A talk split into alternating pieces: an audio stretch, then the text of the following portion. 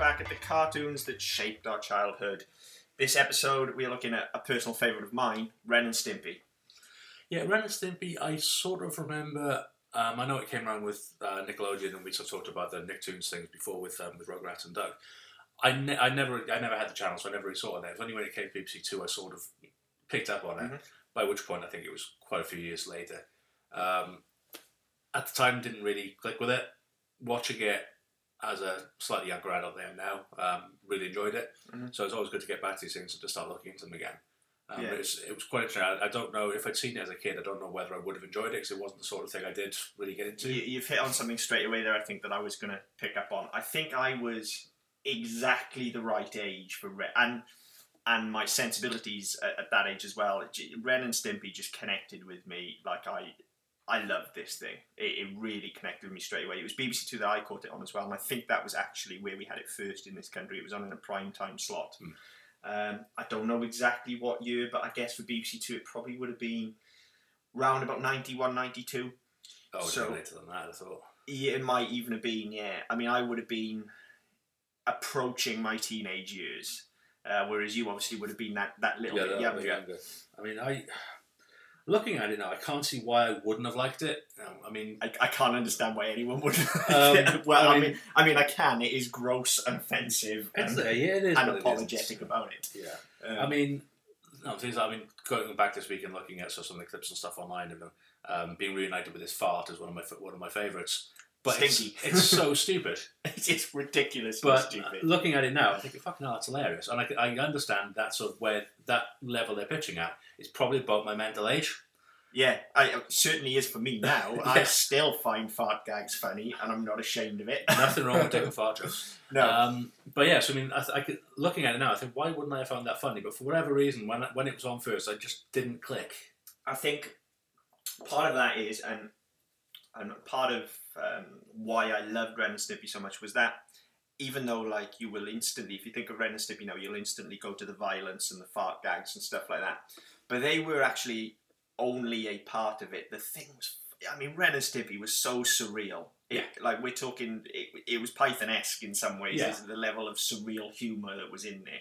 Um, you know, things like Powdered Toast Man and Yeah. Mr. Horse and stuff like that were just absolutely fucking bonkers. Yeah, no, I'm trying to remember. Was Mr. Horse the one who just popped up out of nowhere for no reason? Yeah, no, sir, I don't like it. That's that it. was Mr. Horse. Yeah, Yeah, I was, I was trying to think. That, um, reading about it this morning, just trying to remember who who the sort of the cameos were because you had quite a few.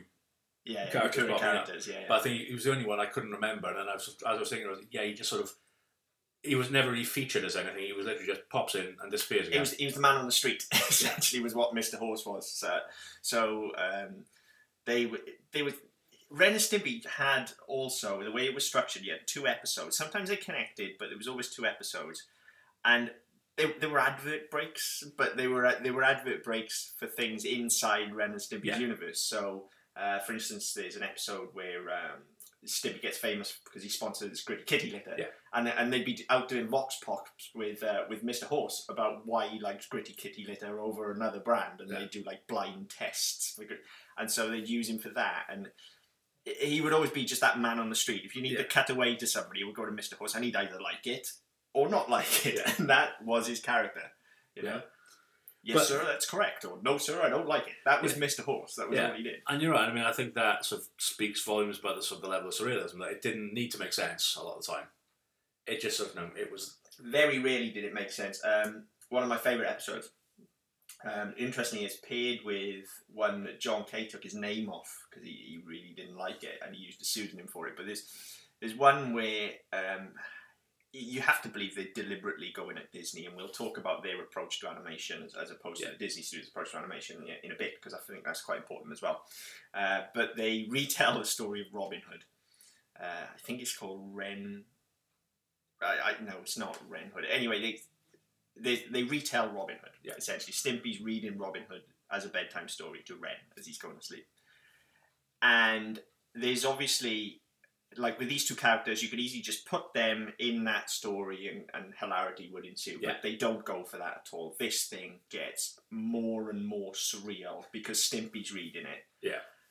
And it's just ridiculous. Like at- one point, I I remember them being in a moat Um, I mean, I say I remember. I watch Ren and Stimpy regularly, so I know they're in a moat. I'm just putting this on. They're in a moat, and generally, where you'd expect them to be chased by a crocodile or something like that, you see these kind of creatures surfacing in the moat, and you're like, you're expecting Stimpy to say like the hippos or crocodiles.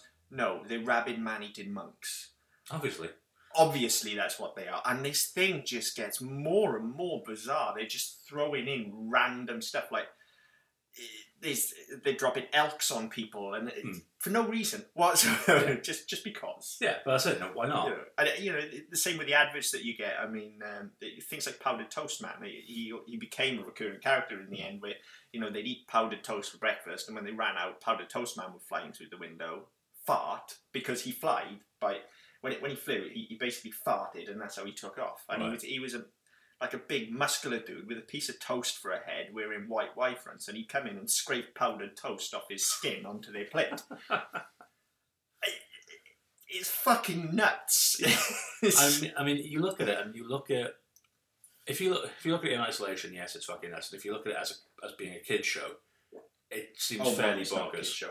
Um, I was going to I was going to say that. I mean, Oh man, there are some there's some interesting controversy with Nickelodeon, which I'll come on to in a second. But if you look at it in isolation, yes, it looks like it's fucking nuts. If you look at it as a forerunner to things like Family Guy and South Park, where they are surreal, but they use that as part of the story, you've got to wonder if they'd have, if, if they'd have done that. we we don't get South Park or Family Guy without Ren and Stimpy. No. There is no this broke ground there. I mean, Yeah. The Simpsons was already around, but The Simpsons was very much a family show. It was, and I think the, the Simpson. It was a family show, but it was also it was trying to portray humans effectively. Yeah. Um, whereas this never tried to be realistic. It never tried to have people in it. And um, the, you look at the style of animation. So if you look back to the, the 20s, 30s, and 40s, the way that sort of characters were animated. So if, if somebody was having a dilemma, their stomach would literally be drawn in knots, and they'd be green in the face. It's The- caricature. Yeah, I mean, it's and it's- cartoon of it's the a- highest order. Yeah, I mean, it's a very there's a very particular style that kind of died out towards the sort of, sort of after the war, really. Yeah. And then this kind of just went, well, fuck that, we like that, so we'll do it again. Well, a lot of that you can you can kind of depending on on how you want to look at things, but I suppose thank Disney is the wrong way to put it. But it, that is that is because of Disney. Um, Walt in particular was always very keen on on this notion of practical impracticality, and, and, and you couldn't twist your stomach in knots; it was not believable. Yes. Um, and so, whilst there was an element of the fantastic in cartoons, everything had to have a basis in reality. Yeah. John K, very specifically, and uh, he's a very vocal guy. If you want to go Yes. online and, and search for his thoughts on a lot of things, they're there for you whether you want them or not.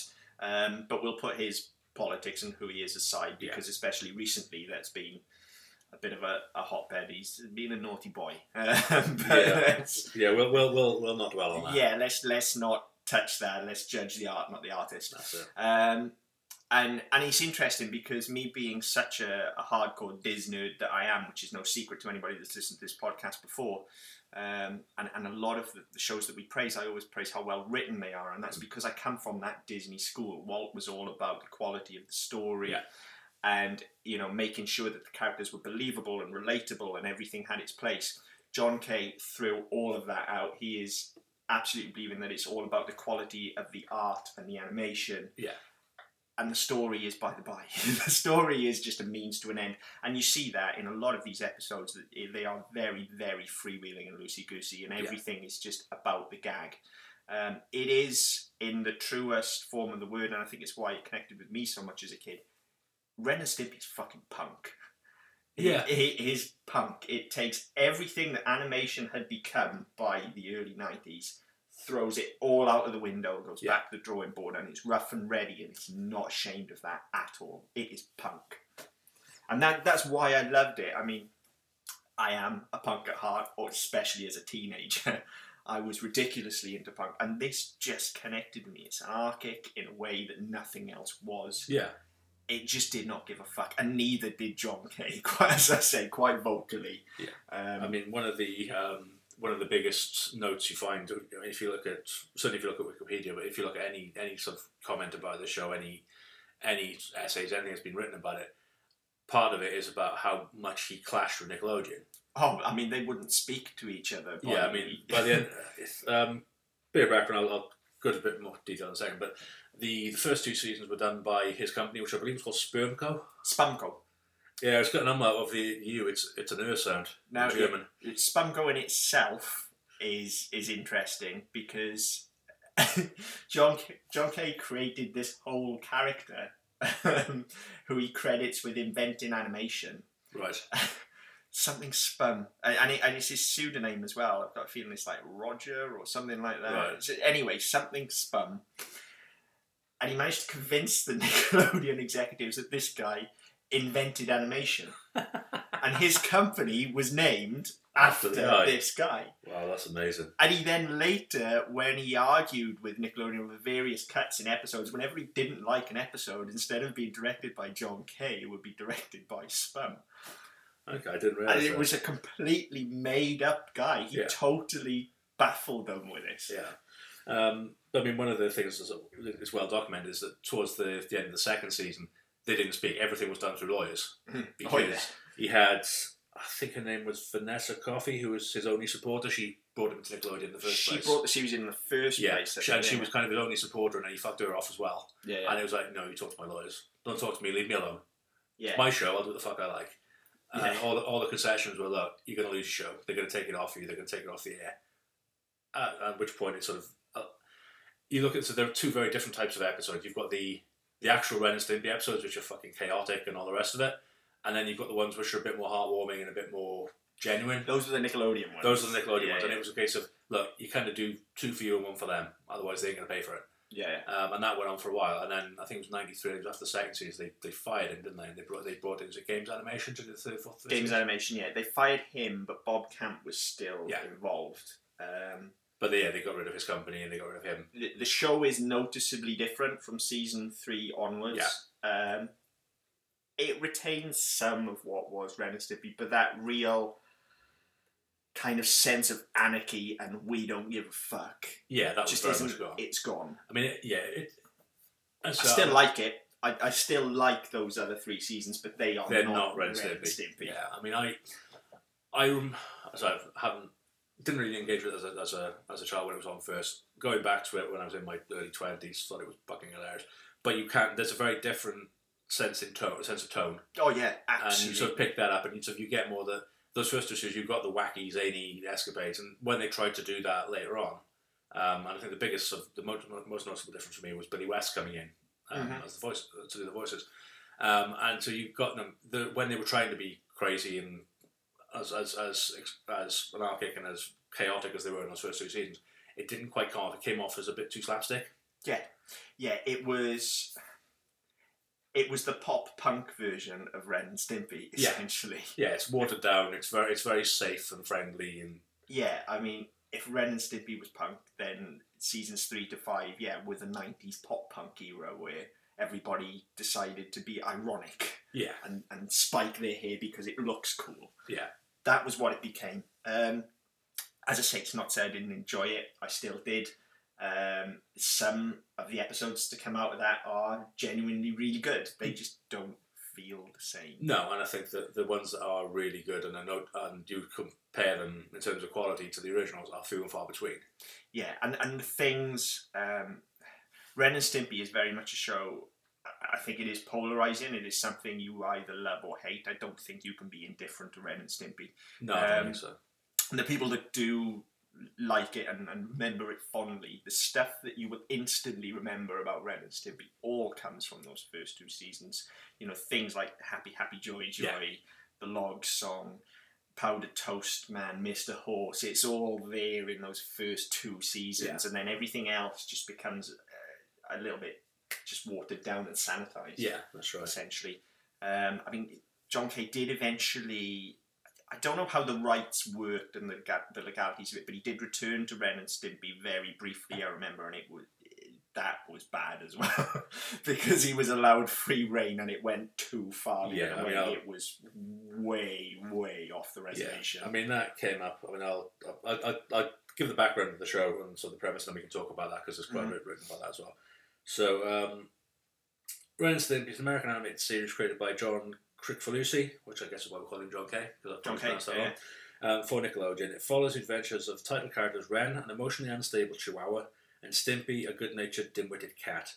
Premiered on August 11th, 1991, as one of the original three Nicktoons, along with Rugrats and Doug, which we've talked about on previous episodes. Uh, throughout its run, the show was controversial for its off-color humour, sexual innuendo, dark humour, adult jokes, and violence. The controversy contributed to the production of the staff's altercation with the Nickelodeon Standards and Practices Department. The show ended on December 16th, 1995, with a total of five seasons and 52 episodes. So, from the shows we talked about before, they were very much designed to go straight to syndication. This didn't even get that far. No. It, it didn't get sort the 60 episodes to, to be able to run. when when you watch those early episodes, I mean, Nickelodeon clearly had no fucking clue what they had on their hands or what they were doing because it is amazing to me in the time slot it was in. Like now, you would get away with it, Yeah. but but it would be on at like ten o'clock at night, or it would be on Adult Swim or something like Yeah. that. Back then, it amazes me that this fucking thing got past two episodes, let alone two seasons. Yeah, I mean, they, you say about the innuendo. there- There's not really innuendo in Ren and Stimpy so much as there is just blatant explicit content. gags. Yeah. Yeah, I mean, uh, we talked about when we talked about Animaniacs, we talked about sort of the adult humour and so something that was slightly No, off. but that was all nudge, nudge, wink, wink. yeah, that was very much not allusions to and very much subtle. Oh, let's see what we did there. yeah, yeah. And this was just. Oh, this is he's in- cock out. Yeah, This was in your fucking face. Yeah, no, this was Loads of ways about this was very deliberate and, very, and, and as I said, it was it was very obvious. It was very apparent. So I think it, no, it's, to get away with it, to get away as being a primetime kid show on American TV, getting past the censors, even in the early nineties, and getting past the BBC and getting a sort of was it six or seven o'clock showing here. Yeah, I mean that's fucking incredible. Yeah. It, it really is. When you look back it, obviously at the time, I, I mean, I guess yeah, it would have been a bit later than I thought. So I guess I probably would have been more kind of 12, 13 Hmm. when I was first being exposed to this. And at the time, like I found it hilarious uh, because it was rude and, Yeah. and violent, but. I had no kind of social context of oh well I probably shouldn't be watching this and there'll be kids younger than me watching. it. I didn't I didn't put it into that Yeah. perspective. But then, as you say, I mean, I've I've constantly stuck with the show through my life. It's I've got the box sets. I, I, I love it. I love it to bits. I'm watching it now. I do just sometimes watch those old ep- like I've rewatched season one for this, and you watch those old episodes, and I just look at them with absolute awe that Yeah. that this thing fucking existed. Yeah, I mean that's the thing now. I mean if it were to be made now, it would be a it would be an internet show. It Yeah. wouldn't it wouldn't be, It it, would wouldn't be on TV.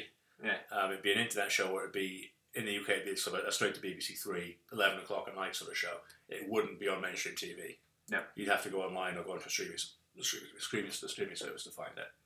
it's the kind of thing now that like yeah netflix it's, it's fucking made for netflix but with everything that's gone on with john k in subsequent years i doubt they're touching with a barge pole Probably not. but it, it's that kind of creator driven content that netflix jump all over and especially when you look at like um, they've just uh, released big mouth and stuff like Yes. that which you know is also very explicit and Yeah, and again, probably wouldn't have been made, no Without have no show. chance even though it has gone straight to Netflix. yeah And for the record, I thought that was fucking hilarious. I, I, I've only seen um, a couple of episodes, but yeah, I do think it's hilarious. But again, the Ren and Stimpy influence is clear with things like the what is it, the hormone, The Hormone story. Yeah. You- it's straight out of Ren and Stimpy. But You not only pick that, him up and drop him in a Ren and Stimpy episode. Yeah, and there's there's other surreal characters as well. You've got um, further in uh, the ethnic minority kid. I can't remember his name. The um, the, the like where the he was he was um, they sort of depicted him as a, a bit of a sort of would be jock, but he was too small.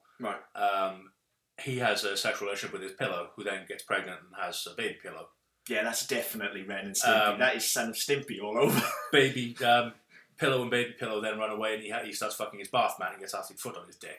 No, you wouldn't you wouldn't have that without the, the groundwork that was done on No. Ren and Stimpy. Absolutely not. even though it sounds no, it, it's a very different subject matter. It's a very different way of handling it. yeah, It's it very much owes the, f- the fact they can get away with a lot more, and people are, are, are a lot less daunted by doing things like that. yeah, Whereas if you know, even if you look, I said ten years or twenty years ago, it would be now. That's sort of when you know, stuff like Family Guy was sort of first coming about, and you look at that and think, "Fucking, that's a bit, a bit on the nose, a bit, no, a bit close to the bone." But again, it's they've had nine, ten years at that point of looking back at Ren Ren and Stimpy Stimpy, yeah. and it's and it's incredible. And I think it, had it gone, had it gone the way that um, the the second show went, the um, was it adult party cartoon. Oh Um, my I mean, if God. it had gone that, I mean, thankfully stuff like Family Guy and stuff like came before that Yeah. became an interim because that was where it just went completely off the fucking reservation. yeah, that was the point where I, I think I- I mentioned John K's attitude towards like, ah, we'll throw story out, it's fine. It's all about the gags, it's all about the animation and the quality of the animation. But the problem is, by the time um, Adult Party had come around, we did have things like South Park, Yes. and we had had Beavis and Butthead and King of the Hill and other adult shows which did follow the Walt school and Yeah. put story first. And this went so far the other way. It Yeah. was literally just a string. It was a string of like homosexual jokes and just it really was bad taste for bad taste's sake. Yeah. And there were smarter shows out there by then. Yeah. Uh, for I mean, that is the thing. For these first two seasons, for all that they are anarchic and completely mental, like the writing is actually really fucking smart. Like it might just be a collection of gags, but they are funny fucking gags Yeah. every time. They everyone lands. You can guarantee there's a belly laugh in every episode, if Yeah. not more than one. That just wasn't present second time out. You know. Yeah, I mean, I, I didn't. I've only seen clips of it. I've not seen a full episode. Um, but I think from memory, I think they only Spike. It was on Spike in the states. And I think they only aired like three episodes, and then they went, you know what, fuck this. yeah, it was kind of missing that self-conscious knowing aspect. Like season one and two, they knew they shouldn't be doing what they were doing. Yeah. they just didn't care. And by by the time this one rolls around, it, it is more like, yeah, well, we'll do it because that's what people want from us. So Yeah. they know what they're doing and they're consciously trying to give it to you. It wasn't like, well, we're doing it because this is what we want to do anymore. Yeah. I mean, you got to you got to the point where the, the bits I've seen, it looks like they're kind of trying too hard to shock people because Yeah, they, it's- with the original run, they they shocked people because they were doing what they wanted to do. This time it's like, right, well, what are people not going to expect? Right, we'll start making fun of gay people, we'll start making fun of blacks, or we'll start making Muslim jokes. Or whatever. it's just how how far can we go to offend people? and, it, for the and, sake of it's- offending and them. South Park had already done that by that point and done it Yeah. with a level of, of heart and charm Yeah. that I mean it's you just can't compare anything to South Park. It is it is the true original of this this kind of adult animated show. Yeah. It- there is nothing as good at it. I don't think there will be anything as good at it, and, and not even Ren and Stimpy. Yeah. South Park absolutely nailed it. Yeah. Ren and Stimpy opened the door, Yeah, but South booted the Park fucking thing down. fucking booted it down and nailed it. Yeah, and I, I mean, I think the, the one of the reasons that South Park has lasted so well is because the way they animate it, it's so cheaply done. It's, I mean, they, I think they tu- they turn an episode around every week, don't they? Mhm. So they can write it in a couple of days. They can turn it around in a week, and it's current. So Yeah. you've got an episode going out that you might have one about school shootings two weeks after a school shooting, yeah. or you might have. um, I mean, I think it was sort of the the third week of September two thousand one. You had an episode called Osama bin Laden's Farty Pants. You know, and it, it's it was literally just because right, we'll fucking bash this out as quick as we can so we can stay relevant Yeah. we can say we can do things that are topical, but we're still creating fun, entertaining content. And, I, th- and I think it's probably still the only one that does that. I think so, and they do it with so much heart. Is the key. They can get away with murder, Yeah. because there is so much heart in it. At the end of the day, and they will just go at anybody. That's Yeah. right. And it's, it's interesting you say like they South Park they turn around in a week, whereas Ren and Stimpy was notoriously slow through production. They were terrible. Uh, but it, a lot of that was because John K was arguing like fuck with executives about what would go in and what there, wouldn't. there are two reasons for it. I'm reading it this morning. One of the reasons was that, um, I said, he was arguing constantly over content. There would be approved jokes that then had to come out Yeah, because the person who'd approved them no longer worked in that department and shit like that. And Nickelodeon was going through a bit of flux as well. Yeah. Because I think they thought they could rein the show in. yeah, and I think that caused them a lot of problems. They were changing executives left, right, and centre. Um, but the other thing was that um, similar, similar, but the sort of the, the 30s, 40s animation style, um, they used the same techniques as well. So the director directed everything. He directed Yeah. the drawing. He directed the uh, the actors. He directed literally everything. yeah. Rather than have a voice director and an Yeah. animation And, director, yeah, and somebody put the score. He, it was literally he had to have it's John Show. yeah, he had to have something in every pie. And, Yeah. and um, as I said, it's his show, so he's going to want to do that. But because of that, no, deadlines were frequently missed. So, so there weren't new episodes, so they had to show repeats. Which I mean, they might have only had three episodes, and then they had to repeat the first one again. Yeah. And things like that. And that really da- that really harmed the reputation of the show. Yeah, I think uh, certainly from a commercial standpoint, it would have. Um, from a, a fan perspective, watching it, it is so because it's so fucking nuts, and because there are so many jingles and things like that, and, and so many recurring characters, it is so rewatchable. Yeah. I don't think I. Well, I know I didn't care. Ren and Stimpy was on, it used to be on a Thursday at six o'clock. I remember it because it was Thursday, six o'clock. Ren and Stimpy, Yeah. fucking there. You know, I, I would watch it. I don't care if I'd seen the episode twenty fucking times. Yeah. I would watch it, and I'm still now with the box sets rewatching season one. I know all the gags. I've seen them so many times, and I still fucking loved it. Yeah. You know, and I'm I'm the sad motherfucker sat there singing along to the jingles, you know, because I know the fucking words because I've heard them so many times, but they're hilarious. I mean, it's, it's only just sort of occurred to me when we were talking about it. But you think uh, we talked when we talked about Animaniacs, a lot of their setup was very similar. It was all there were lots of skits and lots of sort of faux adverts and stuff like that. And again, you wonder whether that would have been the case without the show. I mean, this would have come a year or so It before. would have come before. There is definitely influence. I, I'm sure Animaniacs would have been in production at the same time as Ren and Stimpy, but there is definitely influence there, and it is Animaniacs is the slightly smarter but more commercialized version Yes. of Ren and Stimpy, without a shadow of a doubt. The the influence is there, and again, it comes back to that. The formula that was put in place by Ren and Stimpy has been refined, you know, and afterwards we had things, and uh, you know, we had things like MTV would go on record and say there would be no Beavis and Butthead without Yeah. Ren and Stimpy, you know. So afterwards we had Beavis and Butthead, we had King of the Hill, we had South Park, and they refined this formula. But it just doesn't exist without Ren and Stimpy, and Mm. Animaniacs is the same. What Animaniacs was doing, Yeah. just would not have existed without Ren and Stimpy. Yeah, and I mean, I think from the perspective of Animaniacs, Animaniacs, I think it was about two years later, and I It's think like 93, 94. Yeah, something something like that, wasn't it? yeah. So it's a just a little bit later. I think they'd got to that point. They'd seen Ren and Stimpy working, and they'd seen what people, what you could get away with, almost, but also what sort of appetite there was and what sort of reception it had. And I mean, it was fairly well. Um, Ren and Stimpy was fairly well received at the time. Mhm. Um, it's developed a cult following as, as time has gone on, as these things tend to do. And now a lot of its following, no, it's not picking up any new followers. If it was aired on Nickelodeon today, probably wouldn't do that well. No. But people of our age, who in your case did see it first time around, and in my case should have seen it first time around, Mhm. that we'll still watch it. If it's on TV, we'll put it. We'll, we'll, watch it. I'll actively seek the fucking thing out. If it's not, yes, if it's on TV, there's no way I'm, I'm spinning past it. Yeah. But like I said, I'll, I'll pop the discs in. Mm. If, if I feel like watching something quite often, I will, you know, from going through my DVD collection, Ren and Stimpy will catch my eye. And I, they're so short as well, and there's no real story arc because they're just so fucking mental and anarchic. You can pop it in and watch half an episode if you want. If you've only got 10 minutes, Yeah, that's you know, right. you just watch half an episode. You just watch one story. So yeah, it. I feel like um, every it was a game changer, as we say, and, and everything that came after, even the Nicktoons that came after. When you look at the ones that were out at the same time as Ren and Stimpy, it hit the same time as that initial phase with Doug and Rugrats, and it, they were very sanitized, and we've talked about Yeah. both of those shows, and they each have their own merits. But then afterwards, you get like Rocko's Modern Life, Yeah, and you get Aaahh!!! Real Monsters, and all of a sudden everything just goes a little bit off the and reservation. even to a point where you go slightly further on and you start looking like SpongeBob. Well, SpongeBob again, Yeah, there is no SpongeBob They- without the show. absolutely fucking not. SpongeBob is the show that Nickelodeon wanted Ren and Stimpy to be. Hmm. There is there is no question about that. Even right down to the animation style, you Yes. know, the extreme close-ups that have been Yeah. drawn with just a tiny bit of animation. It's Ren and Stimpy. Yeah.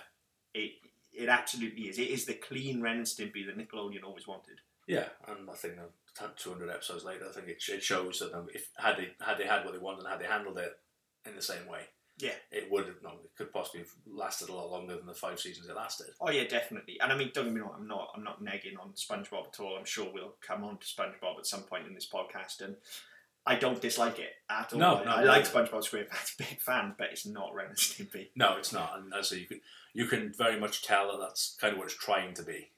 Yeah, uh, there have been a lot of imitators. Um, I mean, Ren and Stimpy did live on, you know, through. There wasn't a great deal of merchandise at the time. I remember it was difficult to get Ren and Stimpy stuff. But, You know, there were there were games and there were CDs and like again, even now, Ren and Stimpy's Crock O' Christmas comes out every Christmas season for me. Yeah. It's, it's one of the best Christmas albums. It's fucking great. Um, and there were Christmas specials and, and that sort of thing. So it it did live a little bit outside of that five season arc. Yeah, You know. But Um, not massively. I mean, you look at some of the other shows we've talked about, and we talked about the fact that stuff, you know, certainly through the eighties and then into the early nineties, it was toy machines and merchandise machines. Ren and Stimpy kind of didn't Wasn't do that. that? No. And I think that was that was deliberate. That was by design. That it wasn't something that you wouldn't. No toy company was going to say, right, we're going to make fucking Ren and Stimpy figures. No, Because- because they're too fucking gross. Yeah. It was never going to happen. And I think that then the, the merchandise you did have, the spin-offs you did have, so the albums and stuff, and the games and stuff, there was more control over it. Mm. Whereas if you know if you get into bed with Mattel or whoever to, to make your toy line, all of a sudden, like we talked about with um, with Mask on the other show, and we've talked about um, with in the past with Thundercats and Transformers and Turtles and all the rest of these, it was very much right. How do we sell this toy?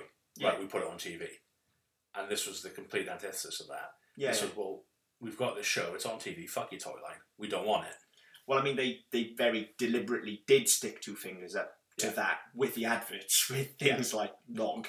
Yeah, That is exactly. very deliberately them going like normally before an episode of a cartoon show, you're gonna get sold something like a fucking Slinky or the latest fucking Nerf or laser tag or something. Yeah.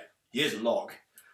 And it would be at the start of the episode. It's like before we start, here's log. Go out and buy log, kids. Yeah, that's it. And with that in mind, here's a word from our sponsors. Hey, kid, you want a toy?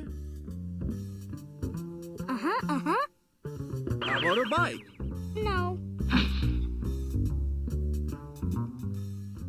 A video game? No! Well, okay. You pick a toy.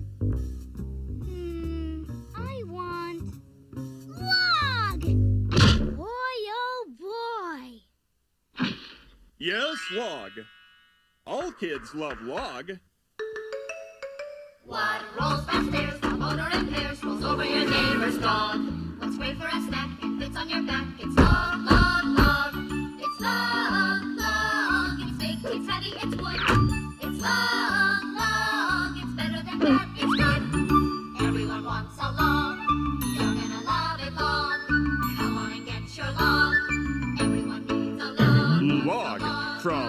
From Okay, so you can, I mean, you can see, like, they know exactly what they're doing. Absolutely. Yeah. Having said all of this, yes, there was no merchandise at the time, or no real merchandise at the time. If somebody brought out a log now, a Ren and Stimpy official marketed log, make it out of plastic if you want. No, it's got to be wood. It's got to be wood. I'm fucking buying it. I'll buy it and put it on a shelf. That's right. I willed it. Like, you could probably charge me about 30 quid for that fucker, Yeah, and I'll buy it and put it on a shelf. yeah. Probably, you know, you, know, you, you, you chop down a couple of trees to make them. You design some packaging and probably pay, what, three, four quid a box? Stick Ren and Stimpy on the box. Stick the Ren and box. Stimpy on it, call sell it for 20 quid. Spümcø's log. There you go. Sorry. Um, yeah, but you're right. That's, that's, and that's kind of the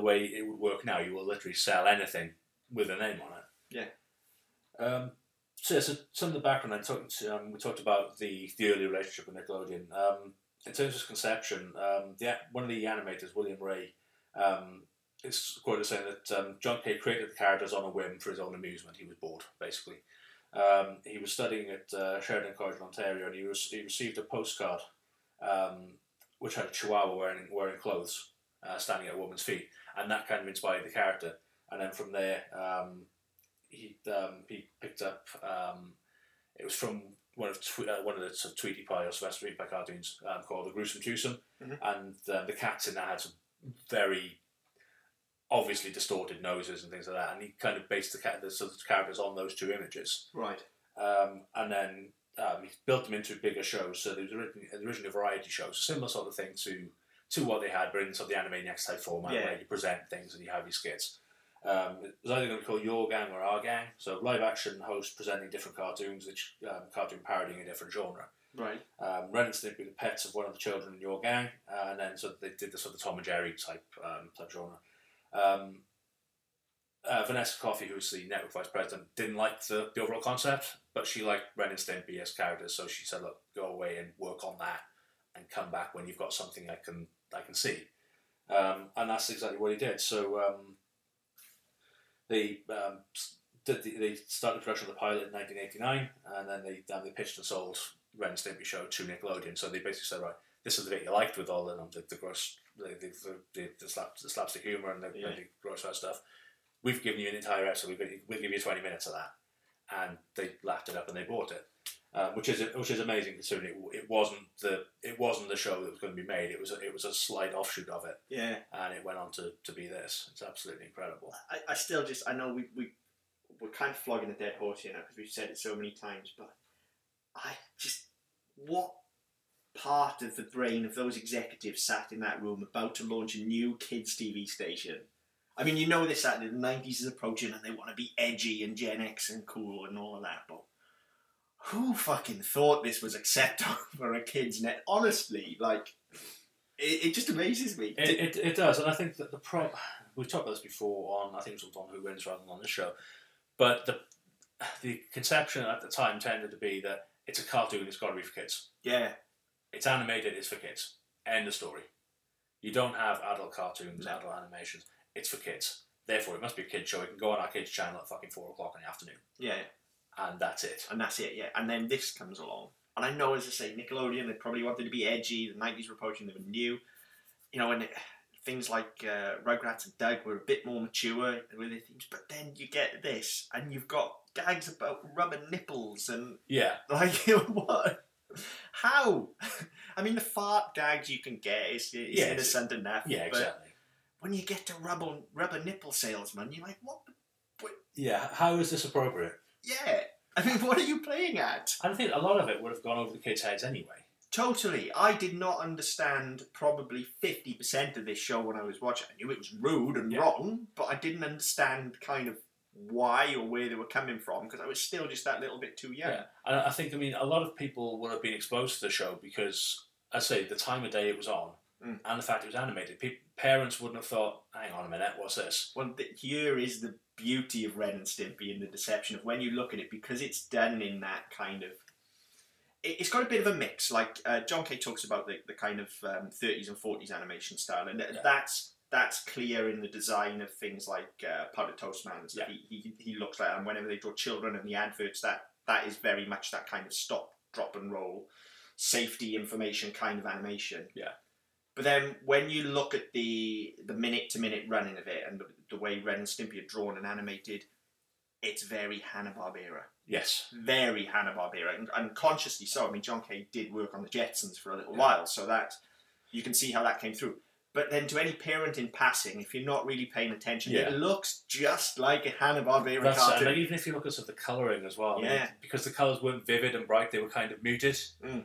So like the, the blues were sort of that sort of Huckleberry Hound sort yeah, of. yeah, it was um, pastely and Yeah. yeah, So again, it's it has that same sort of look to it. so People wouldn't have thought twice about it. No.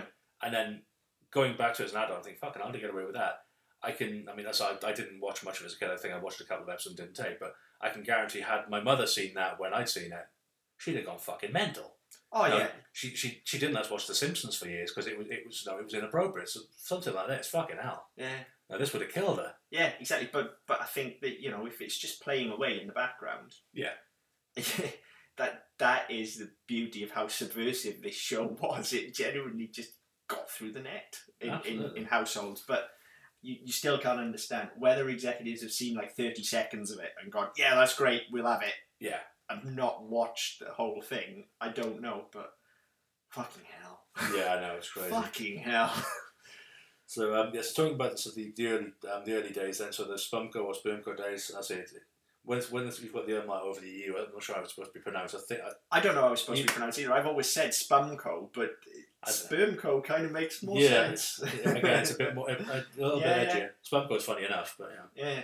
Um, so premiered in August 11th, 91, also Doug and Rugrats. Um, Spümcø, Spermco continued to produce the show for the next two years while encountering issues with Nickelodeon standards and practices. The show was known for its lack of early merchandising, which, according to um, to Wray, the initial lack of merchandise was the unique and radical thing about the show. No toy company planned ahead for any merchandise for the show, and Nickelodeon didn't want to use overexploited merchandising. Since fucking when? Yeah. You know, that's like saying Disney didn't want to cash in on something. Yeah, yeah, yeah. Um, John K described the early period with Nickelodeon as being simple. He got along with Vanessa Coffey, who was the sole producer, uh, sole executive producer of the program. Uh, when another executive was added, for um, he uh, he wanted to alter or discard some of the episodes, um, and basically there were lots, lots of disputes about it. Um, John K says the episode stayed intact since he did a trade with Coffey. He'd have some really crazy episodes and change for some heartwarming ones. So Mm. we'll do one for you, and one for me. Yeah, yeah. Just let me do what the fuck I do. Yeah. Um, uh, K also the program was the safest project he ever worked on. uh, the meaning of safe Safer, spent a third of what they spend now, now per picture, hire proven talent, and let them entertain. So he, he knew what he was doing. He was putting together a show that was viable. Yeah, it was cheap. Uh, Yeah. it, was, it, was, yeah, it was cheap, it was viable, it was quality, and he knew people would watch it. Mm. Um, and for whatever reason, Nickelodeon didn't really take to that, or the executives of Nickelodeon didn't take to that. Why, I don't know. Because rubber nipples, quite frankly. Um, so the relationship between uh, John K and Nickelodeon deteriorated to the point where he would only communicate via his lawyer. News outlets and several other series staff uh, ascribe, uh, ascribe attention uh, to episodes not being delivered in a timely manner, um, noting that um, K's lax treatment of deadlines pissed off the networks uh, and also loyal fans. So I think fans are getting pissed off, the networks getting pissed off. Yeah. It's no wonder they fired him at the end of the day. Um, there was one episode that kind of there were various things that got censored and cut out and sort of edited out. As I said, there were jokes that were approved and then got disapproved. Mhm. Um, there were um, there was one key episode which um, K says was the reason he got fired in the end. It's called Man's Best Friend. oh, the dad. Um, um, the character of George Liquor is depicted in the episode as an abusive father figure, Yeah. and Nickelodeon didn't want to be showing that sort of thing to kids, which I can sort of understand on a kids' channel. You don't want to show that. Yeah. Um, th- there's another school on that though. I mean, if you've got okay, it's it's showing this character as not being a very healthy, very wholesome character. However, there are people like that, and there will have been kids watching the show who who recognised Mhm. that in their Yeah. own families. And if it gave them a way to, to, to talk about and to come forward about things, I don't necessarily think it's a bad thing. However, I'm not running a kids' TV network. And also, this is Ren and Stimpy, and therein lies the difference between, say, Ren and Stimpy and South Park. Yeah, I mean, um, yeah, You- the way they handle it, the way they handle it is different. But I think Yeah. the, the, the the message is the same, and I think the the usefulness of that message, I think, wouldn't have been lost. no, um, but no one learns a lesson in Ren and Stimpy. No one, Nobody in the show does, but people no watching one, it no one grows. But, um, yeah, so I mean that that's why you can't. that's where so they said they drew the line that no, they didn't want. They could see the way he was sort of directing things, and they didn't want to go and that way. again, that, that isn't me. That isn't me having a pop. Fucking love this show. Love that episode. I'm an adult. I know. Yeah. I know what's being pitched there, and yes, I can. I can understand it. But yeah. Oh, it's fucking hardcore. Yeah. It is. There's, there's, there's no doubt about that. So I just the, the character, if I remember rightly, um, I'm going back to kind of early-ish internet days now. I'm sure John K spun that character off as well. I'm sure I remember seeing I'm not some, sure. Possibly. some stuff on Tinderwebs. Oh, look now. Um, I wouldn't swear by it, but if not that character, it might be something similar. But I'm sure I remember seeing cartoons just featuring him. Quite possibly. I mean, um, let's have a quick squint. I, I'm Yeah, um, he did. You had um, uh, uh, George Liquor subsequently appeared in uh, episodes of the goddamn George Liquor program. there. You go. So yeah, they It'll gave be me that fucking show. Yeah, yeah. I thought I remembered something. Um, like I that. don't remember that at all, actually. But um, It was on. It was on the internet though. It wasn't. It wasn't a TV show. Right, This was a like watch it in your browser kind of thing. oh, okay, yeah, yeah. I, I thought I remembered. probably widely available now. But um, yeah, I don't remember that at all. Uh, I I don't know because I've got a feeling John K hosted it. Well, it's saying that his website's still up. So I don't necessarily want to go to that though. no. Uh, do in, in all fairness, do despite. Look, okay, there are allegations levied at him. Who knows whether they're true or not? Right, I'm not. I'm not touching that with a barge pole. Um, his website's still up. If you can get past the ranting, there is some very interesting stuff on it, particularly about animation and the history of animation. Uh, he's clearly a very knowledgeable and passionate guy. Um, Just went a little bit off piste. it's just who he is. You've got to give it. Okay, stuff that he may or may not have done aside, he's himself, Hmm. and you've got to take your hat off to the guy for that. I respect that. Yeah. You know, it, his opinion is out there, if you, and there's fact in behind the opinion as well. And if you want to read it, you can put his opinion to one side if you like. Yeah. Um, I mean, I know when we were talking about Doug, um, there was a quote from the creator of Doug, whose name I can't remember now, um, but he was saying that the, one of the reasons he attributed Ren and Stimpy doing better numbers than the other two shows was because John K was so vocal about everything. He Yes. made a point of putting himself out there to say everything was shit, everything was wrong, this is wrong, this is wrong, that's wrong, I know what I'm doing, this. He, he made a name for himself doing that, and his show kind of backed that up. yeah, Whereas the, the ones who, uh, the guy who made Doug and um, Klasky Csupo didn't do that.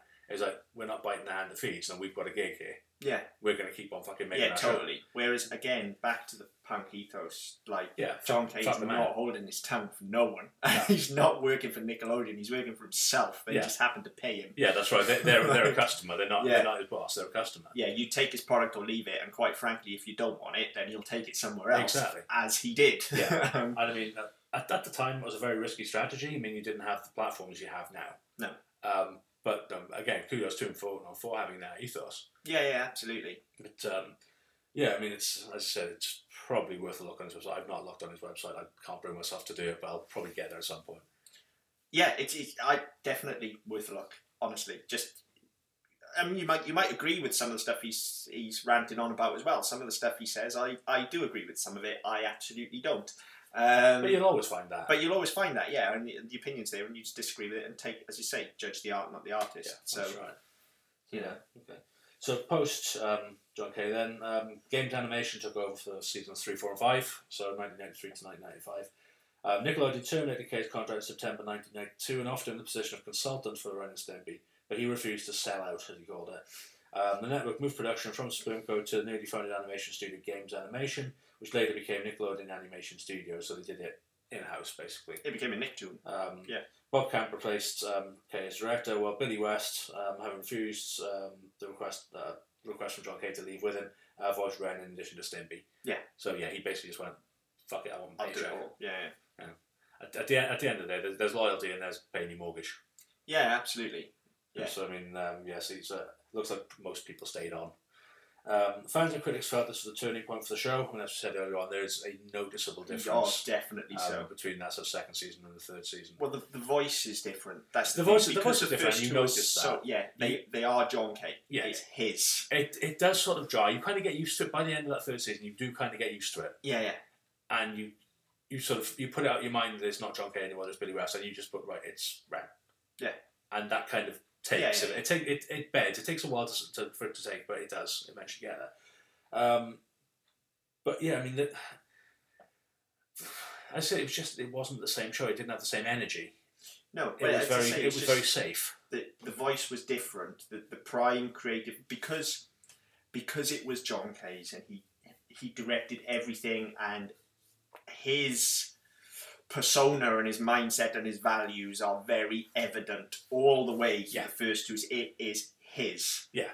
And then all of a sudden you remove that. It would be like all of a sudden if you had say South Park without Matt and Trey. It would Yeah. it would exist because there's a writing team, so it would exist And there'd be a particular style to it that would carry on. but it wouldn't be the same show. Yeah. You know, or like if Family Guy lost Seth MacFarlane, it would exist. Know. it's You lose about ninety percent of the cast there as well. Well, yeah, okay. But yeah, no, I, see what you mean. Yeah, it's, and it's you know it's the same with Ren and Stimpy. There is a whole creative team behind it, but at the head of that team is John K. And when Yeah. he's gone and Bob steps up, it's someone else's team and Yeah, someone else's voice. And I think the, the, the biggest issue would be that Bob would have stepped up on the proviso that he told the line. Yeah, absolutely. This is Nickelodeon's show, Yeah, not this is- Bob Camp's show. Yeah, this is our show. We're paying for it. We're making. You know, it's our Yeah. studio that's making it. You'll do as you're fucking well told. yeah, exactly. And I mean, if, if K said about not selling out, I'm assuming that's exactly what he meant. Is that he wasn't going to sit there and oversee a show that he had no no control over. Punk rock, motherfucker. That's right. Simple.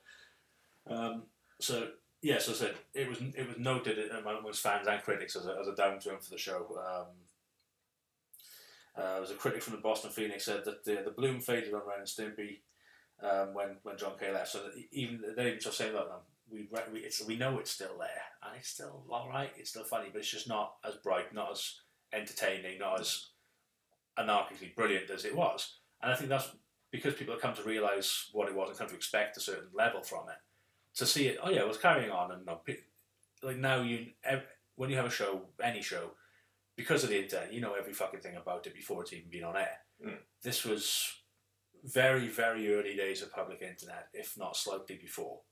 You didn't have fucking dirt Yeah, sheets and before, I would say, yeah, yeah. So in '93, it would have been just. It, I think they'd have been just about starting to roll out the infrastructure for it. Mm. Um, but you know, certainly wasn't widely, widely available, and certainly wasn't in everybody's fucking pocket like it is now. Yeah. Um, so I mean, stuff like this you wouldn't have necessarily heard about unless you worked in the trade or were somehow affiliated with the network or the show. You wouldn't have known this stuff. No. You'd have just noticed that That names it's are different on the credits and Yeah, the yeah. voice is different. And well, let's be fair.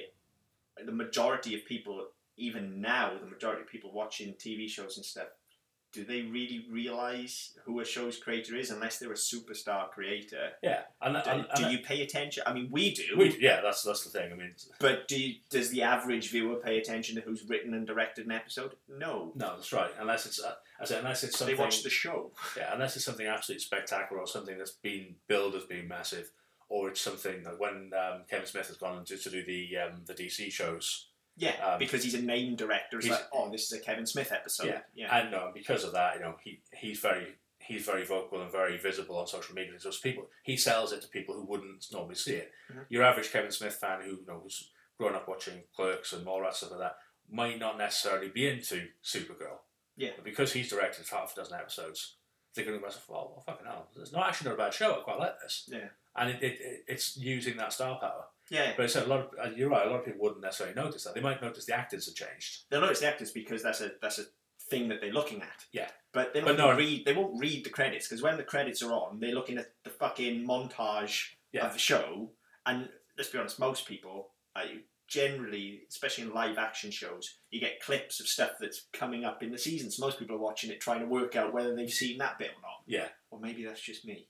But I don't know. Who knows? Um, what they're not doing is reading the credits unless they're us.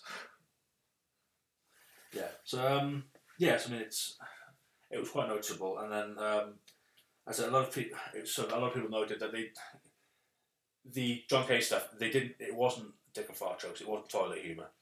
No, Um, the new was, stuff became a lot more about that. It was a lot safer. and they, a they lent a little bit harder on the surrealism, Yeah. you know. And, and like I said, there was good stuff that come out of this. You know, this is where we get things like uh, the Yaksmas episodes and stuff like that, what and that? it's still funny, but it just lost that real anarchic, yeah, chaotic feeling. And it was the first two seasons are just chaos. yeah, it lost its heart effectively. I mean, Yeah, yeah. It lost what the ethos of the show was. yeah, totally.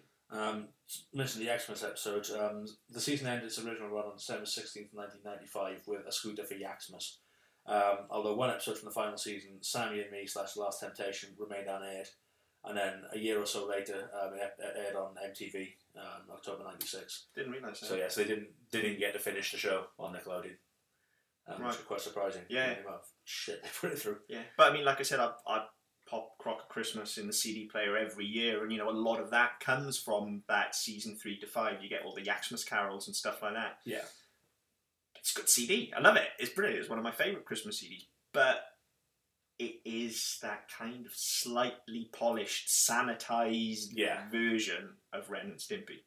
Yeah. You know? I mean, you can, you can kind of equate it. I mean, given the, the punk analogy that you've, you've been using, um, if you listen to some early some early punk stuff, so some relatively big bands who went on to do some quite, quite a lot of things. Their early records, where they're in a fucking garage and they're swearing halfway through because they've got the chords wrong and you're like, fuck it, you get on with it. Yeah. Or they, they talk halfway through it. It's that sort of chaotic, organic almost uh, Yeah. approach to it. Whereas by the time they get to Which you doing get the studio Yeah. polish. that's it. They get Yeah. to they get into a studio and they do three or four records like that, and all of a sudden they're quote unquote proper musicians and they're making proper Mhm. albums. Yeah. All of a sudden you don't get that, and it, it almost takes away the appeal because that sort of that identifiable nature, that bit which no, everyone says, "Oh fucking hell, that's not that's that's them being them," that goes out the window, and you, you don't get to see that anymore. And as if things progress and you go- you go further and further down that line, you become less and less recognizable from the original concept. Uh, concept. Yeah, yeah, definitely. It's like uh, to, to use the analogy you've sort of got. If Ren and Stimpy is the Clash, then you know Ren and Stimpy seasons three to five is Green Day. Yeah, It's it's just a, a hyper polished, yeah, just cheesy poppy, nice version yeah. of, of what the original was. Yeah, I think that's a, that's a fair point. Um, so we talked about the, the sort of production, the animation at length. Um, voices we talked. I mean, um, the original um, style for um, for Ren when John Cady was um, sort of Peter Lorre, sort of um, an exaggerated version of Peter Lorre. Um, and then when Billy West took it over, um, it just became a bit sort of Kirk Douglas, Kirk Douglas, Kirk Douglas ish. After I said that three times Yeah. fast. Um, yeah, it became very polished, very deliberate. So even putting on the same voice Yeah, never really sounded the same. no, You know, it's it's like somebody trying to do an accent, and they because they because they've learned an accent, it's so consistent, and they get the same the same intonation on the, on the same vowel all the time, things like that. It doesn't sound natural, it doesn't sound organic. Whereas Yeah. people speaking in a particular accent or with a particular accent and uh, particular dialect will say things more naturally More naturally, yeah. and will pick things up to, and they might not say the same thing twice. Yeah. In the same way. Whereas somebody who's learned an accent will keep on repeating and repeating and repeating because that's how you learn. That's how you learn it. Yeah, yeah. And I think that was, I said, that's one of the, the biggest criticisms I had. That's one of the biggest things I noticed was to say, all of a sudden it was Fry doing Ren. Yeah, yeah. Because at the time I went back to Futurama, but God, Yeah. come around as well, so it was Fry. Um, but I know you did, um, he did Doug as well, didn't he? Really. Yeah. So I mean, you know, he you had this iconic TV voice actor. Yeah. But you know, he was not playing. Who, you know, he, He, was, yeah, he was playing not- a part. He was playing a part. He wasn't the Ren. character. He was. He was playing Ren. He wasn't Yeah. Ren. I think it's probably the best I, way to look. at it. again, it, it's not so much the voice in Ren as it is so much that Ren is just such a depiction of pure anger and rage. Yeah. And, and so much of that comes through in the vocal performance. Yeah. It, he's just constantly, even when he's being nice, he's just constantly bubbling over under the surface. And it comes through not just in the animation, but in the vocal performance. Oh, definitely. It, you could just hear him ready to explode at any minute. He's a fucking psychopath Yeah. as Chihuahuas are, you know. Um, but yes, I mean, it, it is quite funny. I mean, some of the things, some noticeable things with the voice acting. Again, we talked about like yeah, we know we talked about Family Guy and South Park, um, Anime as well. Some the, one of the things they've all got in common is they have massive cameos. They have really some really big names. Big names, on. yeah, yeah. This was no exception. You had Frank Zappa, Yeah, um, Randy Quaid, Gilbert Gottfried, Rosie O'Donnell, who was big at the time, um, Dom DeLuise, Phil Hartman, um, Mark Hamill, um, all popped up at some point or another. Dom DeLuise. Oh, yeah, it's on the list. No, I mean, no, for, I mean, for this time, that was that would have been a big score. Yeah, No, exactly. just a laughing. Well, that's it. But no, then again, a lot of the names, no, a lot of people who were around at this time would have popped up. You'd say the same. He's just so, I, I, mean, I say that, but no offence to Dom DeLuise, of course, but he's just so of that time. Oh yeah, very much so. Yeah. Uh, Like, there's a guy I'd forgotten even existed until you just said his name. When I read this list this morning, I had to look up who he was, so I recognised the name, but I couldn't remember who the fuck he was. I mean, I, I'll never forget who he is. He's a fat guy with a beret. Like, yeah, if, if you're not sure who he is, kids, Google. Yeah. Google is your friend. But it's, yeah, such a product of that time. Absolutely.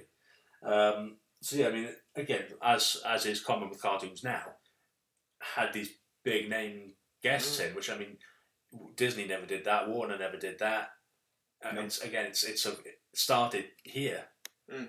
And even to a point where you know you had George Clooney playing a gay dog in the first season of South Park. Started here. Yeah, Yeah. You, you wouldn't get that. you get none of it. You really don't. I, I think it's it's a shame, really, that more people. I mean, Ren and Stimpy is is well known, obviously, and the people that do know about it love it. But I really do feel it's a shame that it, because of the history, and especially now with everything surrounding John K, I don't think it's ever really going to get the credit or the recognition that it deserves for, No, I, I don't think it will. giving these things to us. No, and I don't think its reputation will grow either. I think it's one of those that it is what it is. No, it will- it'll be a curio when Yeah. and when our generation is gone. That'll be the end of Ren and Stimpy. I think. Yeah, I think so. I mean, I can't imagine showing this to Jess when she's a little bit older and it's slightly more appropriate, and her going, "Fucking hell, that's brilliant," because it's just it's just not what what's It around was- now. And by the time that she's old enough, it'll be even further away from what not what she's used Yeah, to. and, and as I say, I think it was just so much of it was right place, right time, and the audience was the right age. Yeah, I was, I was moving into adolescent. Adolescence, I was a punk in my teenage Mm-hmm. years. I was into the ethos of this show. I was into everything about it, and so I fucking loved it. Mm.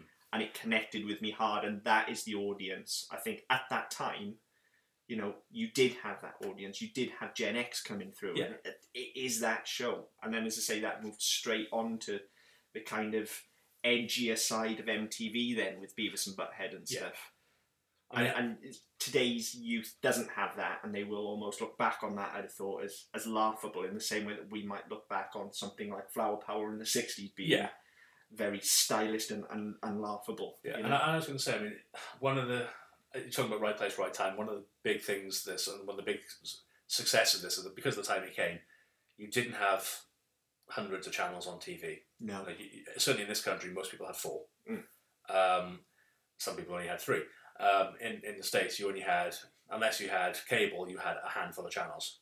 And various countries around the world, even what we call first world countries or developed countries, you were talking a handful of of net of, of terrestrial television channels, um, and then you had you had cable and satellite, and they, they then grew it. But at the time, you would have only had very you had limited options to what you could watch. Yeah. Whereas the demographic that it aimed at then, if it were to aim at it now, you'd be looking at sort of you thirty to forty five second clips that can go on YouTube and you can watch on your phone. That is exactly where Ren and Stimpy could live now. It is could. YouTube.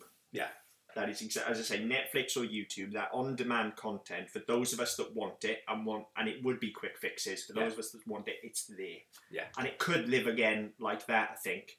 But as I say, I just don't think unless John K gets it off the ground himself, uh, which he could do on YouTube, I guess. But ain't no fucking network going near him with a barge pole. No, and I think the problem is, I mean, you, you saw what happened last time. He kind of got to do his own thing Well, yeah, with the adult cartoons. Yeah, yeah, it yeah. just went fucking nuts. Yeah, and, So- and there is certainly nobody touching him as an investment with everything that's No, that's right. Even if he even if he gets proven innocent, there is his name is sullied now That- because of his it. character. I think there is a certain amount of doubt. So Yeah, that's right. Nobody's touching him. No, that's right. Um, so talk about um, as was, we talked quite a lot about music in, in this Mhm. episode, which is unusual for us. But um, the Ren and show featured a wide variety of music, um, spanning rockabilly, folk, rockabilly, folk, pop, jazz, classical, jingles. It did a bit of everything. And again, the you see the influence coming through in South Park, where a lot of that music was actually the animation team put their own little band together. They did. Do you, do you remember what they were called? Something to do with Lederhosen. The Screaming wasn't. I knew it was something Lederhosen. Yeah. I knew it. Um, and, and again, you see that as you get through the South Park and you get Matt and Trey writing all the songs. Yeah, You know, and, the songs, obviously, the songs in South Park are, are a cut above, but even the, the songs and the jingles and stuff in Ren and Stimpy, they're not to that level of sophistication, but they're good. The theme is fucking excellent. Yeah, and again, like, we, we've, talked, we've talked about it already, but look at of Ren and Stimpy as a forerunner to Animaniacs, as a forerunner to uh, into things like South Park. Every iteration, every evolution is just slightly more polished, Polished, and slightly yeah. better. Not because the quality is necessarily better, but because they just it's a lot more knowing Yeah. in terms of the so they know what they what they're doing, they know what they're saying, they know when they're saying, they, they kind of time it a bit better. And I think no, it's it's not it's it's brilliant in Ren and Stimpy, but it just improves slightly with every iteration. It does. And, and again, it comes down to Ren and Stimpy just being that little bit more rough and ready because it was the first through as well. Yes. and because it was just wanted to be rough and ready. You're never going to get the level of harmonies and stuff that you get in a full-on Broadway-esque South Park number of Ren and Stimpy. Yeah. Because that's not what it is. You know what you're going to get instead is something like Happy Happy Joy Joy. Yeah. Which is deliberately taking the piss out of that, but it's catchy as hell. Yeah. You know. I mean, we, we we were looking for clips online before we started, and that one popped up on YouTube, and I I remembered Happy Happy Joy Joy, but I hadn't remembered the tune. I hadn't re- I hadn't seen it for ages. As soon as it popped up on the screen, I was It's- like, "Fuck's sake!" It's one of them. Like we, And it's yeah, in we there watched now. it this morning. It's there all day now. yeah, it, it, it's in there now until Any time my mind goes idle today, happy, happy, joy, joy is there. Yeah. Without a shadow of a doubt. that's it. That's it. I'm I'm kind of relishing um, just putting on something later to get out of my head because otherwise it'd be there for days. and, and again, we, we've talked about sort of the effect that some of these shows can, can have on our, our lives. It's kind of the whole reason for the podcast. We've talked about that on, on previous shows as well. But again, Ren and Stimpy is a show that, even though I, I mean, I will quote Ren and Stimpy on the reg. I, I really do love this show, and it is a show that I can quote, and you can see the glassy look in most people's eyes as Yeah. it goes straight over their head. But happy, happy, joy, joy is something that always connects. Even if you don't know the show that well, Yeah. most people seem to know happy, happy, joy, joy. And it is something that I will roll out Yeah. regularly. Well, maybe not the whole song, but certainly happy, happy, joy, joy will just roll out of my mouth on a regular basis. Yeah. So yeah, I mean, I said, music again. A lot with a lot of these shows, talk music is is important to the way they put it together. And I mean, um, same as same as Animaniacs and South Park. A lot of the written the music is written specifically for it, so they they've had their own score done, which again Mhm. seemed to be something that in the early nineties people were keen to do, rather than sort of using you know, off the shelf cheesy uh, sort of you know, Yeah. electric pop rock stuff. They actually want to about what fits the episode, what do we actually need, and doing it themselves. And on top of that, they used a lot of um, a lot of famous works from people like Debussy, uh, A lot of classical music, Beethoven. yeah, yeah. Um, no, they, they kept on rolling that out. So I mean, it was it was always this interesting dichotomy of a very modern, very up to date show using classical music. And again, I think that harks back to his influences from earlier on, and even despite um, John K's different approach to to the Disney aspect and being story driven, a lot of that harks back to the kind of symphonies and, and merry melodies that you would have had from Yes. from Warner and stuff like that. And it's it's clear, you know, that at that time in that period that they were they were basing this style on, cartoons were accompanied by classical music. That was it. Yeah. That that's what went with a cartoon, and most of them were drawn to classical music, almost like music videos. Yeah, early kind of if you think of Fantasia as a, as a Yeah. very high profile example of that. Yeah, yeah. Even if you think of not just animations, but the very early silent films where they were they were played in a theatre, Yeah, accompanied by a pianist. Blonky's, yeah, yeah, piano who, yeah, who, Would, who would be sat there playing along with the film, and it kind of yeah, it's it's again harking back to that tradition, which uh, would have probably been lost by this point. But most people wouldn't have realised what the hell was going on by the time this came out because you're No. talking 50, 60, 70 years later. Yeah. So it's, I mean, it's it's, int- it's interesting the way they've used it, and then the way that shows have come after it have carried on using it in much the same way. Yeah. Um, you mentioned um, mentioned Crock O' Christmas earlier. There were actually three studio albums. Uh, first one was You Idiot, uh, Crock O' Christmas, and Radio Days. There's- I've only heard of Crock O' Christmas. I will get on Amazon when Yeah. we finish here though and look for the others because I genuinely do love this music. Crock O' Christmas is great. If anybody wants a new Christmas CD to listen to this year and you Yeah. have not heard Crock O' Christmas, I can't sing Jingle Bells anymore. I will sing the version from Crock O' Christmas. I might have to look that up when we finish recording. I mean, yeah, it's i in our house. Uh, I mean, I, I have a lot of animals in my house, but in our house we don't sing jingle bells. We do sing cat hairballs. It just th- those are the words now for us forever and ever. It's cat hairballs. That makes sense. It's quite funny that though, you, you t- there, there wasn't that much merchandise, but it shows how important the mer- that music was to the show. Yeah, yeah, Some of the other things they actually released were these three albums. yeah. And I mean, even now, I don't think there's. I mean, there's got to be Funkos. You'd have thought so. It's Funkos of every fucking thing. There should be Funkos of us.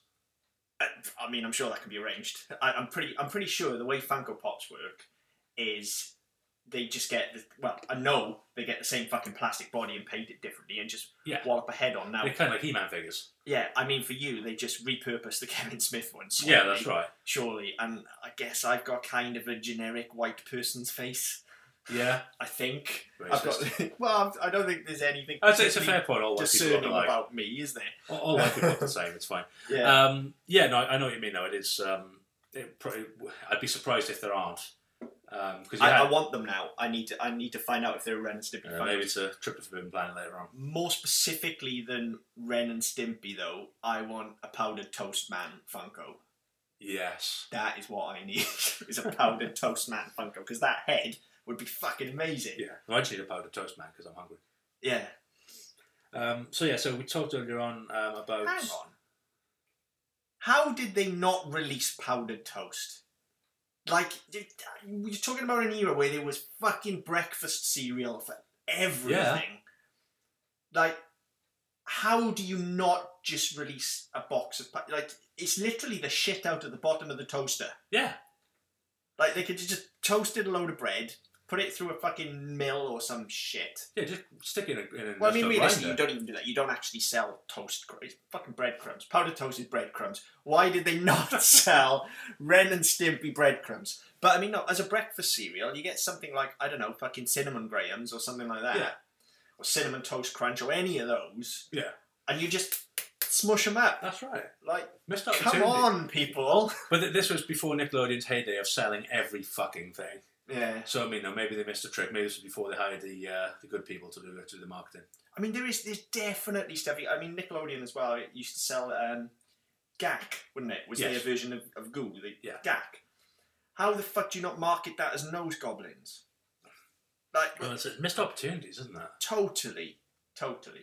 And like I say, now, like somebody needs to get on this shit and release like log. Seriously, I want a log.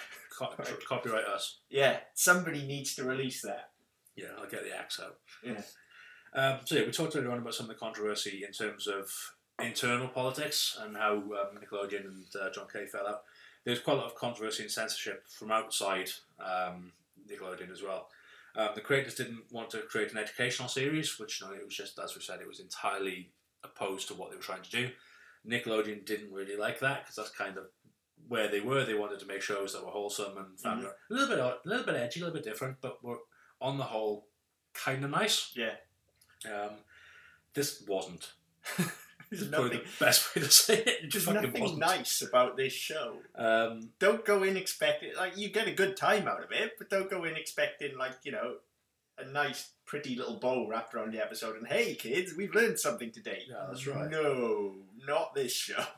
Um, parents groups um, largely opposed the series, called strictly banned, as you can imagine. I remember, I do remember all this controversy I- I when it was on don't at BTV. all. I remember it was in the fucking Sun and the Mirror and all sorts. Like this show is wrong, and because it was at the same time that we had all the fucking video games are evil and all of that Oh, that kind of shit. It was last Um, week, wasn't it? Yeah, but Um, yeah, I I do remember, I, I vaguely remember that sort of period. I don't remember the sort of details. Of stuff. which of course as kids made us all want to watch it more. Yeah, of course it did.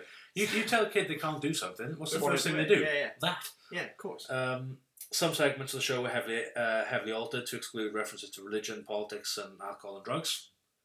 Do you know, I, I actually think that is for the best. I think Ren and Stimpy is not the platform, again, in, in the way that, that South Park can have an intelligent point to get across and will quite frequently present both sides of an argument, which is why they can get away with, with Yeah. things.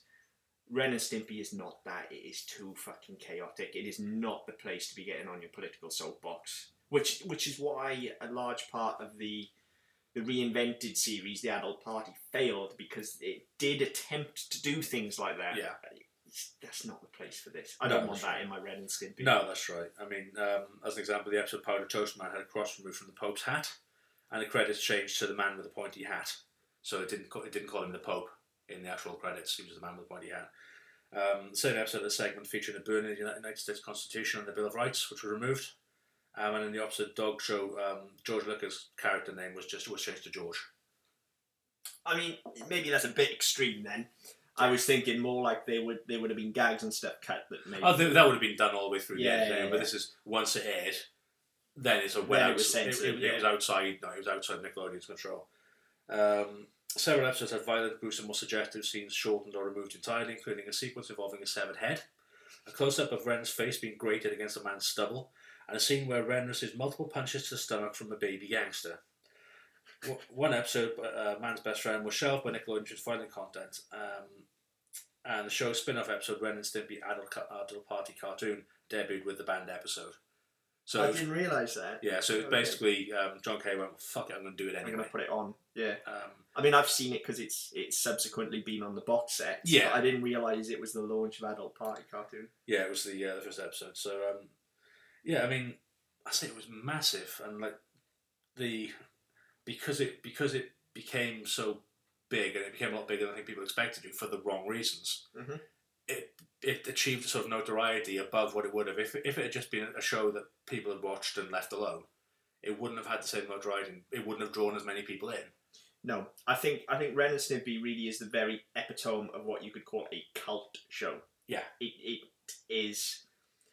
It burned very brightly for a short period and has has had a sort of lasting effect because of that. And the people that were into it at the time were really into it. Like I said, this show's got its claws into me in a way that you know, I fondly remember and really like a lot of the shows we talk about, but this one genuinely has got its claws into me, Yeah. and I've carried it through my life.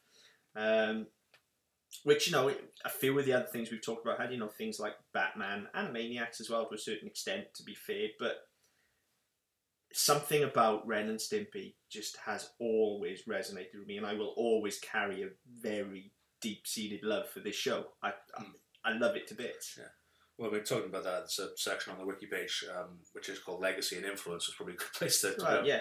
Um, the immediate influence of the show was the spawning of two clones, um, Hanna-Barbera's Two Stupid Dogs, Oh, that show Uh, sucked. in which Spümcø employees, including John K, had limited involvement after their departure from Ren and Stimpy, that show sucked. um, and Disney's Shnookums and Meat Funny cartoon show. I don't remember that one. Shnookums and Meat, yeah, I can remember that. Oh yeah, it's ringing a bell, but I don't Yeah, neither of them were particularly good. Um, however, the show had a wider influence on future animation. Mike Judge credits MTV's willingness to commission Beavis and Butthead to the success of Ren and Stimpy, which we talked earlier on. Yeah. Um, Larry Brody credits Ren and Stimpy for leading a new golden age of animation as other networks for Nickelodeon invest in new cartoons, opening the way for more um, adult-oriented sat- satire such as Beavis and Butthead and South Park. So, I mean, talking about the stuff we've talked about already. Mm. Um, it's been obviously said to have broken the mold. Um, the the animation style was adopted for other things, so the, the very muted, very pastel colours Yeah. rather than be very bright, very vivid. Um, and a direct influence can be seen in SpongeBob. Um, of the same, as it was the same drawing style, the same Oh, same totally. techniques, the same motifs. Totally. Um, the characters themselves um, became um, uh, very culturally relevant in the mid '90s. Um, you know, they, they started then popping up on things like socks. I think there's a scene in um, Clueless where she, where she um, Lisa Simpson buys her stepbrother a pair, two pairs of socks so he can have one and one Stimpy, and so he can mix Yeah. and match. I think they did the same joke in Friends with Rocky and Bullwinkle, but you know, these characters were sort of they were culturally relevant then, and people who knew who they were. Yeah. So people, even people who hadn't necessarily seen the show, started seeing Ren and Stimpy in places. and I think that that is where the show lives in popular culture now as well. In that, I think a lot of people will recognise Ren and Stimpy. Yeah. they might not know their names of Ren and Stimpy. And They they might not be, know the show. They, yeah. I don't think they know the show. But yeah, in the same way that, I mean, I've seen Rocky and Bullwinkle, so mm. I know that show because it was being rerun when I was a kid. But there are generations today who will know Rocky and Bullwinkle as characters, But, but they won't what- know the show. Yeah.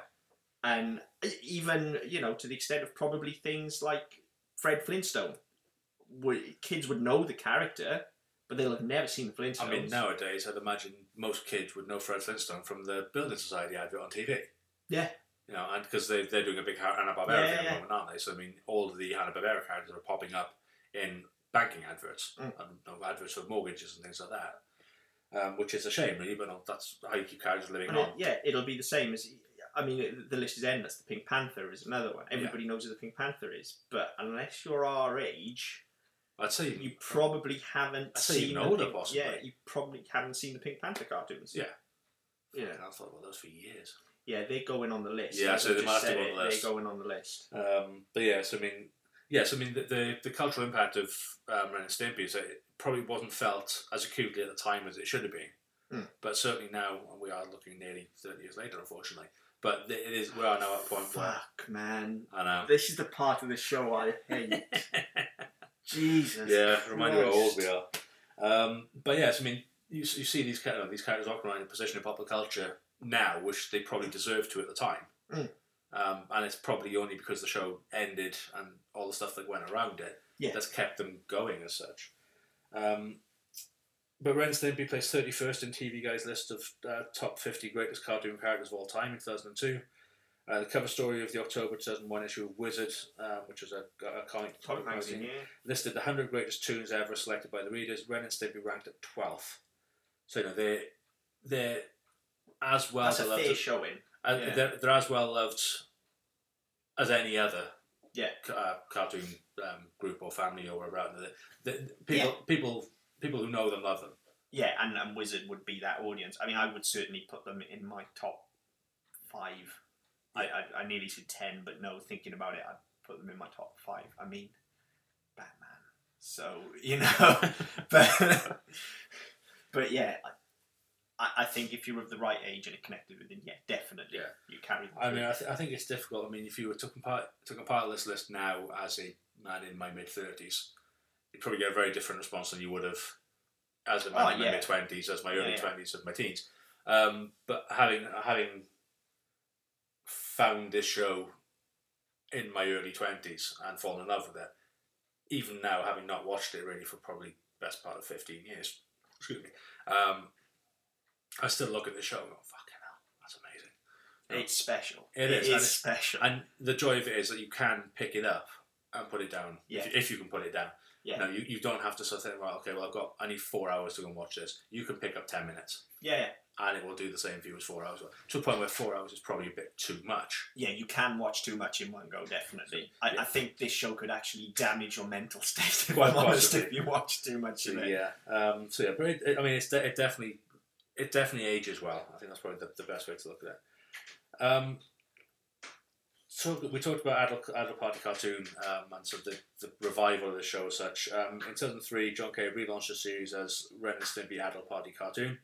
Uh, new version was aired during a late night programming on Spike, um, rated as TVMA, so it was basically the highest Yeah. uh, TV rating they could get. Um, explored more adult themes, um, including explicitly homosexual relationship between the main characters, um, and an episode filled entirely with female nudity. Nice. Yeah, but not really what people no, not what you're looking for from Ren and Stimpy. Um, Billy West declined to, to participate, which is kind of telling. Mhm. Um, you can't get your, your main voice talent involved. Um, and it's, uh, it, I say it began with the, the banned episodes from Nickelodeon, the one they wouldn't air, and then had new episodes. It only aired for three episodes on Spike before it disappeared. I mean, that's poor. Three episodes. I mean. Spike kind of pulled their whole animation block. They wasn't down to the show as such. They Mhm. they went, hang on, it's not performing. People don't want it, and so they pulled the whole block. But yeah, three episodes is pretty fucking awful. Yeah. Um, so yeah, so then in February 2016, um, Deadline.com reported that Ren and Stimpy was scheduled to appear in upcoming Nicktoons film reboot. Three months later, Variety reported Nickelodeon was in negotiations with John K about a revival of the characters. Bob Camp and William Wray stated in 2016 that John K was developing Ren and Stimpy short would screen alongside the third SpongeBob movie, uh, and but they were not invited to be involved. So I mean, beyond that, I don't know whether it actually uh, aired or got released anywhere. I've never seen it. I've never seen it. Certainly not. Um, so yeah, so whether that happened or not, I don't know. I mean, a lot of the shows we've talked about and a lot of things we read about, they talk about reboots that are coming or revivals that are coming, but you don't necessarily always see them because they start and then they find the, the public interest isn't there, or they can't get the sponsors, or they can't get the backing or the funding or whatever else it Mm. may be, and then they just kind of disappear off site. And that's that bit that's never reported. So it's all the hype and the fanfare about yeah, we're going to do another one, and then when it doesn't happen, people just slink off quietly and disappear, and you never hear anything about it again until two dickheads of the podcast bring it up. Yeah. Um, so yeah, I mean, it's widely available on DVD. Um, It's on YouTube. there's- yeah, I mean, in so we're we're in the UK and we've tried looking at for episodes on YouTube, but Viacom banned them because it's not presumably it's to do with rights. Yeah. Um, that's on the official channel. If you look on the slightly less official channels, it's still on YouTube. Yeah, Um, but I mean, buy, buy buy, it. it. Yeah, buy it. Yeah, I it's mean- not expensive on DVD. The first two seasons are available in one box set. They're all uncut as well. Yeah, just, just you're buy talking it. a couple you of won't quid a time. regret it. Um, Well, you may do. As I say, this show is divisive. not for everybody. yeah, this is definitely not for everybody. So maybe I don't know. Maybe take a look at one on YouTube, see if you like it, and if you do, dip in and get the box set. If obviously you remember it, you know, same as we do, then you're going to have an idea of whether you're going to like it or not. And if it is something you're thinking about, oh yeah, I remember that. Do I want to watch again? Yes, absolutely. Go back. It's probably better than you remember it because you'll probably get a little bit more out of it. Now Yeah, definitely. being older. Um, if you've never seen it before, then Fuck man, you're in for a treat. Wow. Well, maybe you are, or maybe you're just in for A shock. Uh, probably five minutes. I'll give you. you you're gonna know within the first five minutes Oh, if God. this show is for you. It won't not. take long. You're talking a minute. Yeah, yeah. You you are You will know. Yeah. So I mean, yeah, it's it's quite um, it's quite interesting. Um, but yeah, I mean, obviously, I don't think I need to ask you whether it was worth going back to. 'cause I don't think you ever left it. I have never left it. This Um, show has always been with me. I dearly, dearly, dearly love this show, and I couldn't wait to do this podcast. Yeah, I mean, for me, I so I, I didn't really take to it first time round. Um, I think it was just. And we, we've talked about this before. You're at, when you're at that point, you're at that sort of 10, 11 year old stage where you think, right, that's a bit. No, it's a cartoon. It's not really what I want to watch. It's a bit below me. And you, you know, you either get into sports and watching football and shit like that, or you get into more adult stuff. Mm. So cartoons kind of aren't there. And it was one of those. I saw, saw bits. I was like, yeah. Um, going back to it, I think I was 19, 20, 21. Holy fuck balls. And then the best part of 15 years later, going back to it again and saying, yeah, I still love the show, and I can tell you why I love the show and what stands out about it for me and what it means. Um, so yeah, I mean, as, as you said, if you've not seen it, go out and go out and find it. It's well worth it. Yeah, definitely. So yeah, so that's Ren and Stimpy in a pretty loud nutshell. Um, if you want to talk about it, you like what you've heard, um, drop us a line. You can get us on Facebook at the Double Down Podcast Network, or you can go to our website, ddpodcast.net. Um, our old episodes are on there as well. There's some other shows um, featuring us and some more talented people. Um, but for now, we'll see you next time. Next time, when's that? Pretty soon, don't worry. Pretty soon. How long's that? In a little while, man.